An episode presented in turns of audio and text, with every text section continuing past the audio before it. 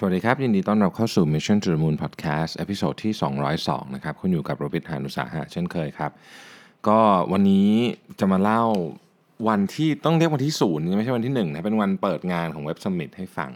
จริง ๆ ลืมไปว่ามีวันนี้ด้วยนะครับ ตอนแรกก็เลยไม่ได้เตรียม episode นี้ไว้ แต่ว่าก็ได้ไปมานะครับ ก็เป็นช่วงเย็นของวันจันทร์นะครับ คืองานเว็บสมิ t เนี่ยจะมี 3 วันนะฮะวันที่เป็นวันเต็มๆนะก็คือวันอังคาร วันพุธและวันพฤหัสนะครับ แต่ว่าวันจันทร์เนี่ยจะเป็นวันที่เหมือนกับ Kick Off นะฮะ ก็จะมี speaker ไม่กี่ท่านน่ะใช้เวลาประมาณสักชั่วโมงนิดๆนะครับ แล้วก็มีที่ stage เดียวคือ stage ใหญ่นะฮะ แล้วเขาก็จะมีปาร์ตี้กันต่ออะไรเงี้ยนะครับ ก็เป็นเหมือนกับการวางธีมนะของการพูดที่เหลือ 3 วันนะฮะ อยากจะเล่าเรื่อง Web Summit ให้ฟังนิดนึงเผื่อท่านไหนสนใจนะครับ Web Summit เนี่ยเป็นเป็นเขาเรียกว่าเป็นงาน Tech Gathering ที่ใหญ่ที่สุด จะจะใช้คำว่าใหญ่สุดงานหนึ่งของโลกได้เพราะว่ามันมันมันพูดยากเหมือนว่าใครใหญ่ใครแต่ว่าเอาว่าถ้าพูดถึงงานใหญ่ระดับโลกเนี่ยเว็บสมิธนี่เป็นงานนั้นแน่นอนนะครับ แล้วก็ที่สำคัญผมเพิ่งทราบข่าวมาวันนี้เองนะครับว่าเว็บสมิธเนี่ยเพิ่งเซ็นสัญญากับรัฐบาลโปรตุเกสนะครับให้เมืองลิสบอนเนี่ยเป็นเจ้าภาพของเว็บสมิธไปอีก 10 ปี คือนับปีนี้ปีที่เอ่อนับปีหน้าปีที่1นะครับแล้วก็ยาวไปจนถึง 2028 เลย ทีนี้ก่อนหน้าที่จะมาเนี่ยนะครับผมเพิ่งทราบว่าเว็บสมิธเนี่ยก็ย้ายมาจากเมืองอื่นจำไม่ได้ว่ามาจากเมืองไหน แต่ว่ามาที่ลิสบอนเนี่ยแล้วก็เซ็นสัญญาตอนแรกแค่ 3 ปีนะครับแต่เขาเพิ่ง extend contract กันไปเป็น 10 ปีเลยนะเรื่องนี้ทำให้เห็นอย่างหนึ่งนะว่ามันเป็นวิสัยทัศน์ของของผู้บริหารของประเทศ ผู้บริหารของเมืองนะครับคือวันนี้เนี่ยมีทั้งนายกรัฐมนตรีของโปรตุเกสก็มานะครับ นายกเทศมนตรีก็มานะครับของเมืองลิสบอนก็มา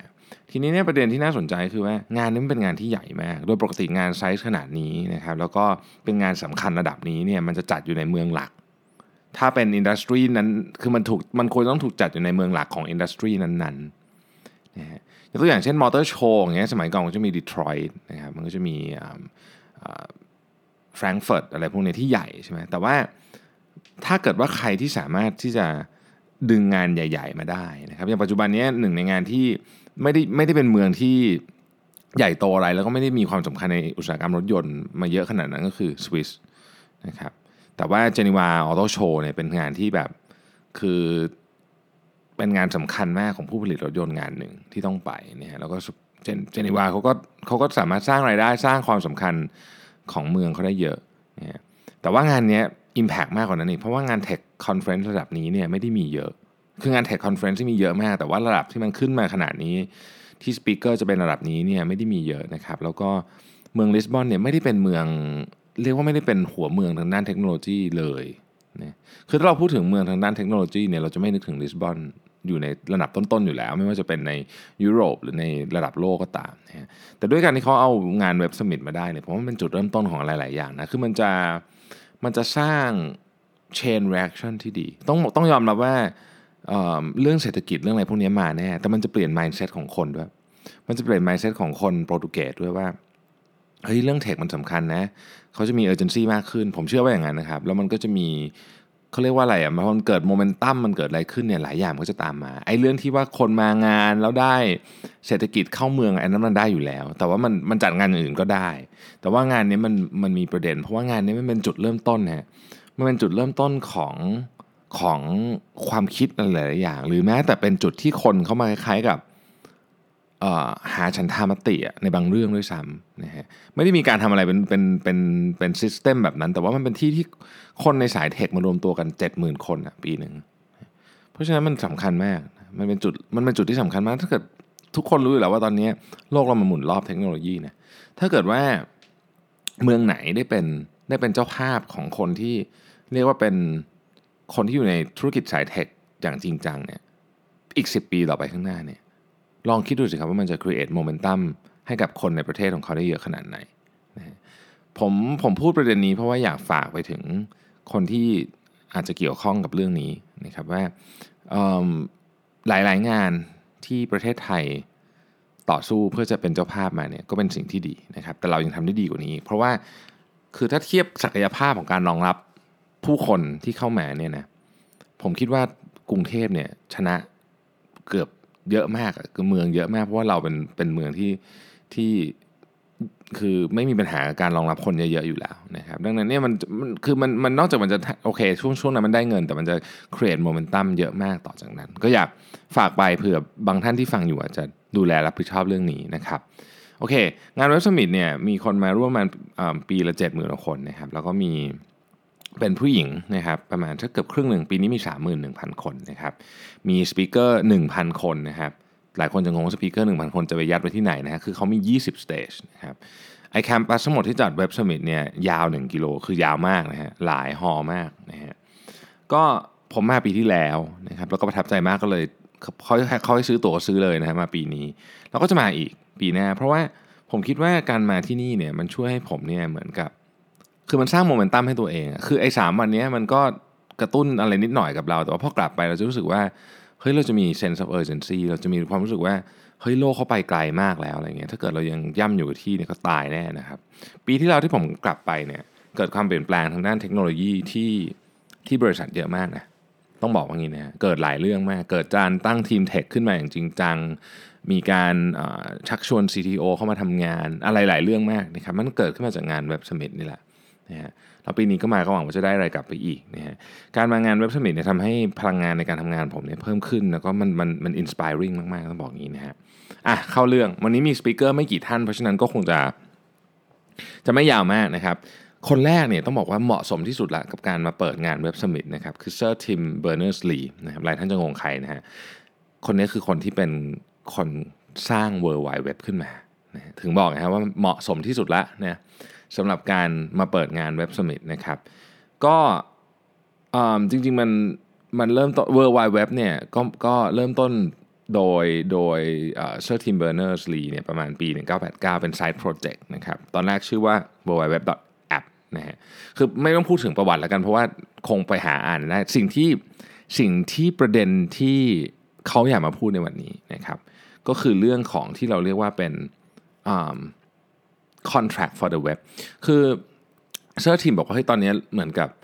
คือเราเราโอเคมันมันมีคุณประโยชน์มหาศาลนะครับ แต่ว่ามันก็มีissue ที่ concern เยอะมากตั้งแต่เรื่องของพวก hate speech fake news นะครับมีอะไรกันเรื่อง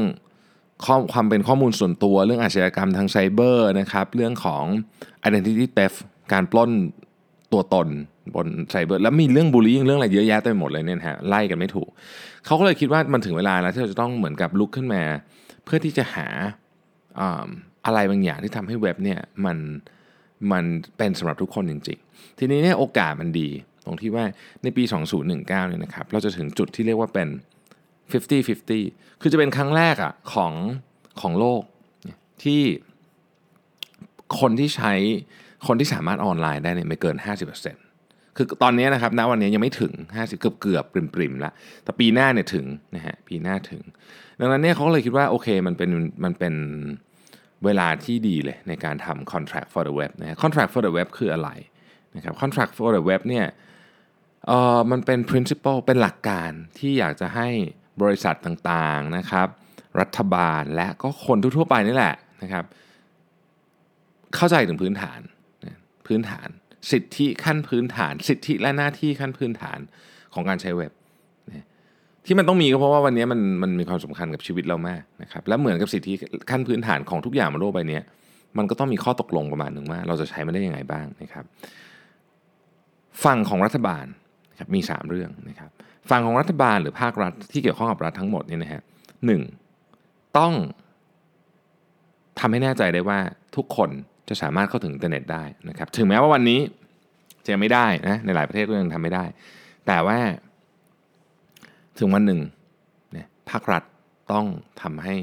หรือมีแผนการที่ทำให้ทุกคนเข้าถึงอินเทอร์เน็ตได้นะครับ ข้อที่ 2 ต้องทำให้อินเทอร์เน็ตเนี่ยสามารถใช้งานได้ตลอดเวลานะครับคำว่าใช้งานได้ตลอดเวลาในที่นี้หมายถึงไม่มีการใช้เซนเซอร์ชิพนะฮะข้อที่ 3 ต้องเคารพความเป็นส่วนบุคคล ของแต่ละบุคคลนะความเป็นส่วนตัวของแต่ละบุคคลนะครับ ก็เพื่อที่จะให้คนเนี่ยสามารถใช้อินเทอร์เน็ตได้อย่างเต็มที่ปลอดภัยนะครับแล้วก็ไม่ต้องกลัว เรื่องนี้ก็เป็นประเด็นที่ต้องคุยกันเยอะนะครับแต่เราจะไม่คุยมาในวันนี้นะเดี๋ยวมีอิชชูต้องคุยกันประเด็นเรื่อง privacy อีกเยอะแม่นะครับ กลุ่มที่ 2 ของ contract นี้ก็คือบริษัทต่างๆ โดยเฉพาะ tech company ต้องใช้คำนี้แล้วกันนะฮะ อันที่หนึ่งเนี่ยเขาพูดว่าบริษัทต่างๆเนี่ยจะต้องทำให้อินเทอร์เน็ตเนี่ยมีราคาที่เหมาะสมไม่แพงและเข้าถึงได้กับทุกคน เหมือนกับน้ำกับไฟพวกนี้เป็นสิทธิขั้นพื้นฐานไปแล้วนะครับ ต้องให้เข้าถึงได้ทุกคนนะแล้วก็บริษัทเอกชนก็ต้องช่วยกันด้วยนะครับ อันที่สองบริษัทเอกชนต่างๆ ต้องให้ความเคารพกับสิทธิส่วนบุคคล และข้อมูลส่วนบุคคลของลูกค้านะฮะเพื่อที่จะให้เจ้าของ เจ้าของข้อมูลเหล่านั้นเนี่ยเขาสามารถที่จะควบคุมชีวิตของเขาบนโลกออนไลน์ได้นะครับ ข้อ 3 สร้างเทคโนโลยีที่ช่วยสนับสนุน ความชอบธรรมและอารยธรรมของมนุษย์ และต่อต้านสิ่งที่เลวร้ายของของมนุษย์นะครับ เพื่อที่จะทำให้เว็บเนี่ยเป็นที่ที่สร้างสาธารณประโยชน์ แล้วก็ เป็นที่ที่คนน่ะถูกให้ความสำคัญมากที่สุด ไม่ใช่เงินไม่ใช่กำไรอะไรพวกนี้เป็นต้นนะครับ ส่วนคนที่ใช้เว็บนะฮะก็อยากให้ใช้เป็นคนสร้างและคน collaborate บนเว็บนะครับเพื่อให้เว็บเนี่ยมีข้อมูลข่าวสาร มีความบันเทิงมีทุกอย่างที่หลากหลายที่สุดนะครับ อันที่สองคือสร้าง community ที่แข็งแรงนะครับ แล้วก็เคารพซึ่งกันและกันนะครับอันที่ 3 คือต่อสู้เพื่อให้เว็บเนี่ยเปิดและเป็นแหล่งข้อมูลแหล่งการเข้าถึงที่สาธารณะกับทุกคน บนโลกใบนี้ณนะในปัจจุบันนี้ด้วยนะครับและในอนาคต คืออันนี้เป็นเป็นข้อตกลงกันแบบนี้นี่ทุกคนก็อ่านแล้วแบบแล้วมันยังไงอะผมคิดว่ามันคล้ายๆกับจุดเริ่มต้นเวลาเราตกลงกันเรื่องแก้ปัญหาสิ่งแวดล้อมเมื่อสักประมาณ 3 4 0 ปีที่แล้วก็มีข้อตกลงแล้วนะครับมันก็หลุมหลวมแบบนี้นะฮะวันนั้นในสิ่งแวดล้อมเริ่มเป็นประเด็นที่คนมาพูดถึงนะแต่วันนี้โอ้โหซีเรียสมากนะครับซึ่งเป็นหัวข้อที่เราจะพูดกันต่อไปนะครับอันนี้เป็นเป็นคร่าวๆของของเซอร์ทิมนะครับถ้าใครอยากดูเต็มเข้าไปดูในเฟซบุ๊กของ Web Summit เขาจะมีเหมือนกับอัด วิดีโอไว้นะครับ จริงๆเขามีไลฟ์เลยแหละนะฮะก็เข้าไปดูได้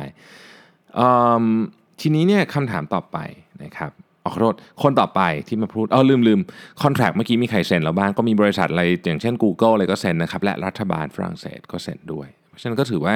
เป็นก้าวแรกที่ดีนะนะครับใครอยากเข้าไปอ่านคอนแทคนี้เพิ่มเติมนะครับ เข้าไปที่ webfoundation.org/for-the-web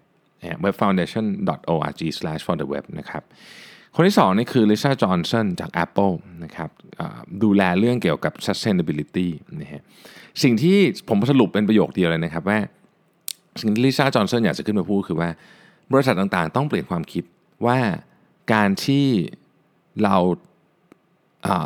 ช่วยลดภาระกับโลก หรือช่วยรักษาสิ่งแวดล้อมเนี่ยมันไม่ได้ทำให้กำไรเราลดลง คือมันเคยมีภาพนั้นจริง ๆ ว่า ว่าคนเชื่อมาตลอด 50 ปีเนี่ยว่าโอเค ถ้าเกิดเราทำอะไรที่รักโลกเนี่ยต้นทุนจะสูงขึ้น แต่ในความเป็นจริงเนี่ยมันไม่ได้เป็นอย่างนั้นละนะครับ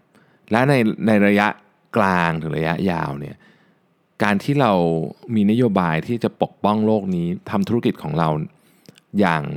รับผิดชอบต่อโลกใบนี้เนี่ยจะยิ่งทำให้ผลกำไรของเรามากขึ้นด้วย พูดง่ายก็คือเราสามารถสร้างโลกที่มีสุขภาพ ที่ดีขึ้นได้ ในขณะที่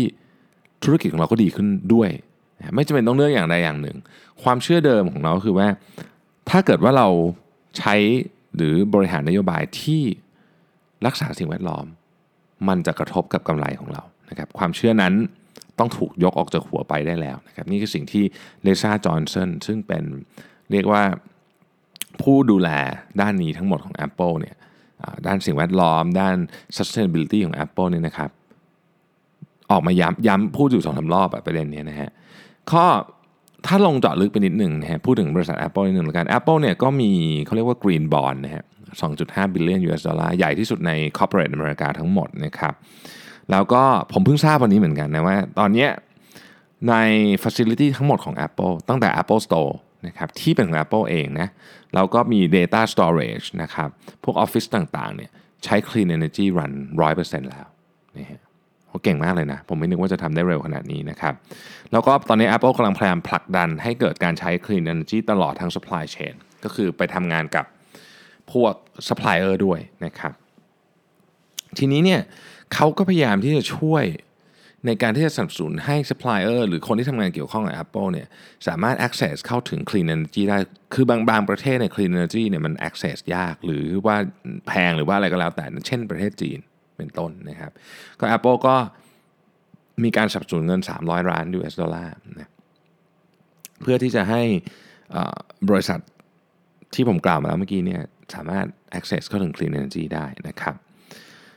Apple เนี่ยกำลังเดินหน้าเข้าสู่กระบวนการที่เรียกว่า emission free aluminum process ก็คืออลูมิเนียมนี่เป็นหนึ่งในวัสดุทางอุตสาหกรรมที่ถูกใช้เยอะมากนะครับ แล้วก็ในกระบวนการของมันเนี่ยก่อก๊าซ ที่อันตรายด้วยนะแอปเปิลก็พยายามที่จะทำให้อลูอลูมิเนียมของเขาเนี่ยถูกสร้างโดยไม่ไม่มีผลกระทบต่อสิ่งแวดล้อมเลย คือผลกระทบต่อสิ่งแวดล้อมเป็นศูนย์นะครับ อย่าง New MacBook Air เนี่ยก็เป็นจุดเริ่มต้นนะฮะ New MacBook Air ที่เพิ่งเปิดตัวไปเมื่อไม่นานนี้นะครับอาทิตย์เดียวเองนะ ก็ทำจากอลูมิเนียมรีไซเคิล100%นะครับตัว body นะครับ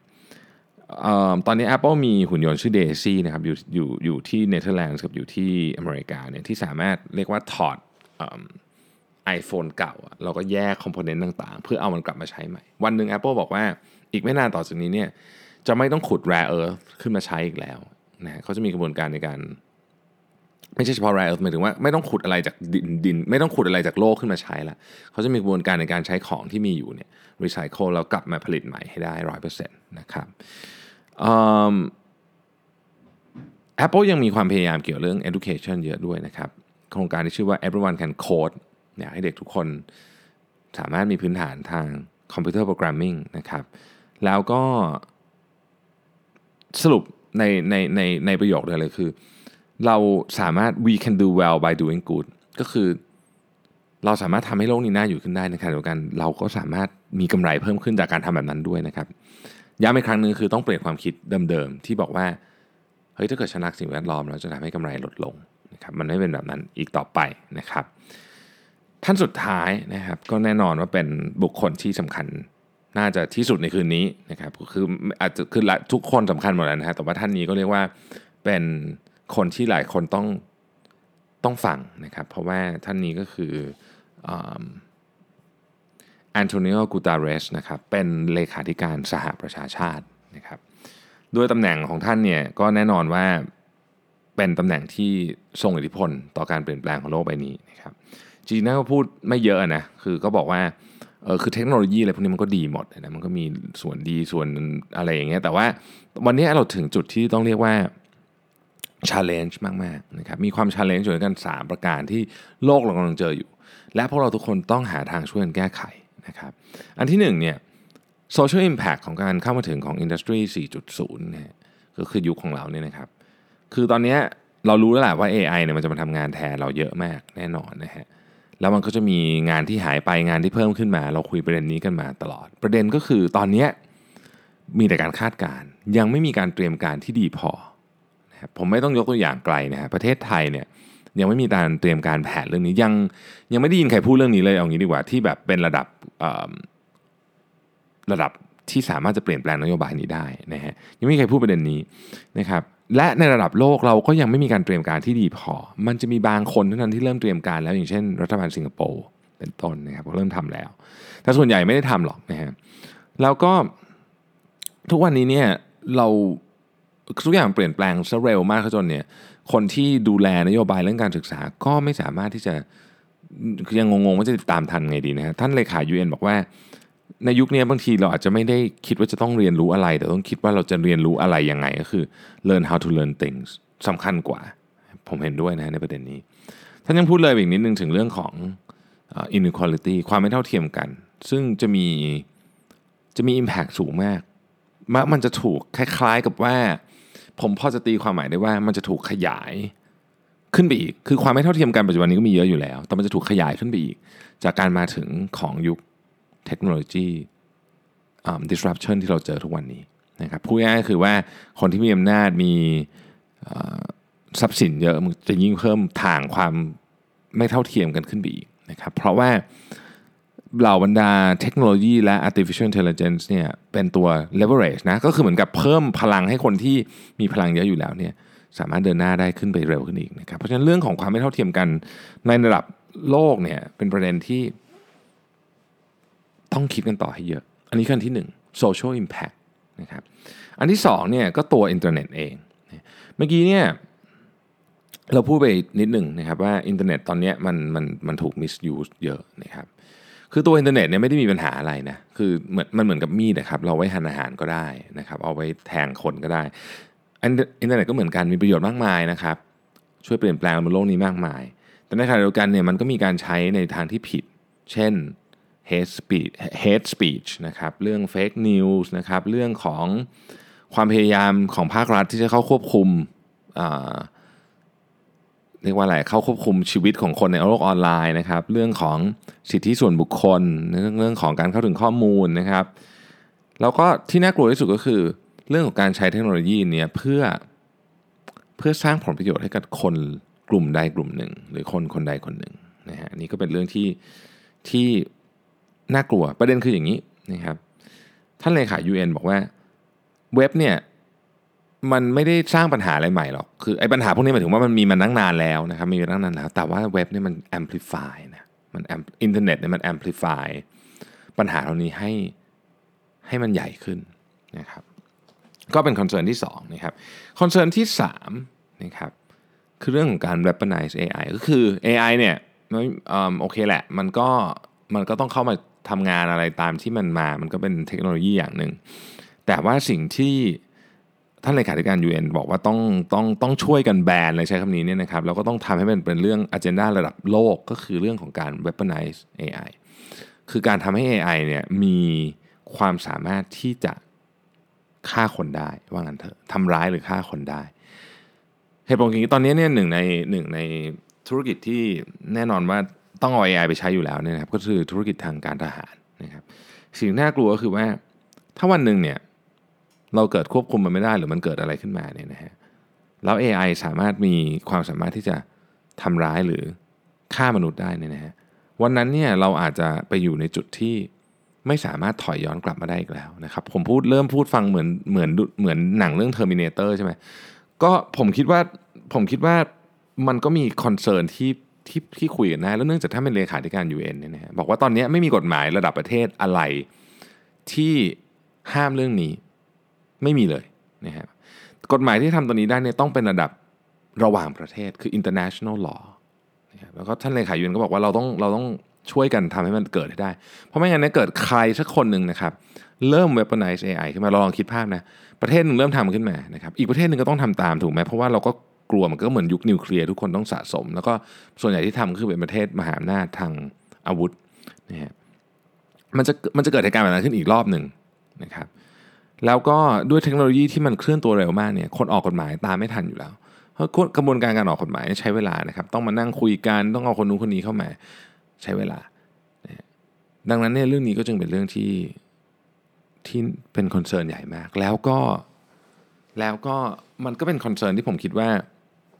น่าติดตามนะฮะเราอาจจะเป็นประเทศเล็กๆ แต่ว่ายังน้อยสุดเนี่ยเราในฐานะที่เป็นหนึ่งในสมาชิกของโลกใบนี้เนี่ย ก็น่าจะต้องทำอะไรบางอย่างได้เหมือนกันนะครับโอเค อันนี้เป็นรวมๆนะฮะสำหรับ 3 ท่านในวันแรกของไม่ใช่วันที่ศูนย์ของ Web Summit นี่ไม่นับพรุ่งนี้เป็นวันแรกนะฮะ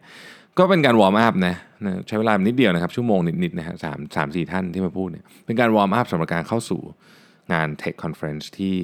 สำคัญที่สุดงานหนึ่งของโลกนะครับ แล้วก็เชื่อว่า